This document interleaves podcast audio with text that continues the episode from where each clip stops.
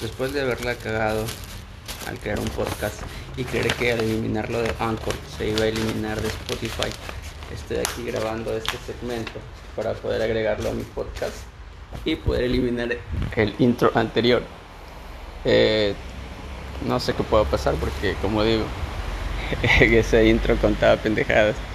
Y no, pues ahora tengo que tratar de bajarlo de las redes. Así que vamos con este intro a ver qué pasa. Y nada, voy a empezar a subir, a hablar pendejadas, nada más.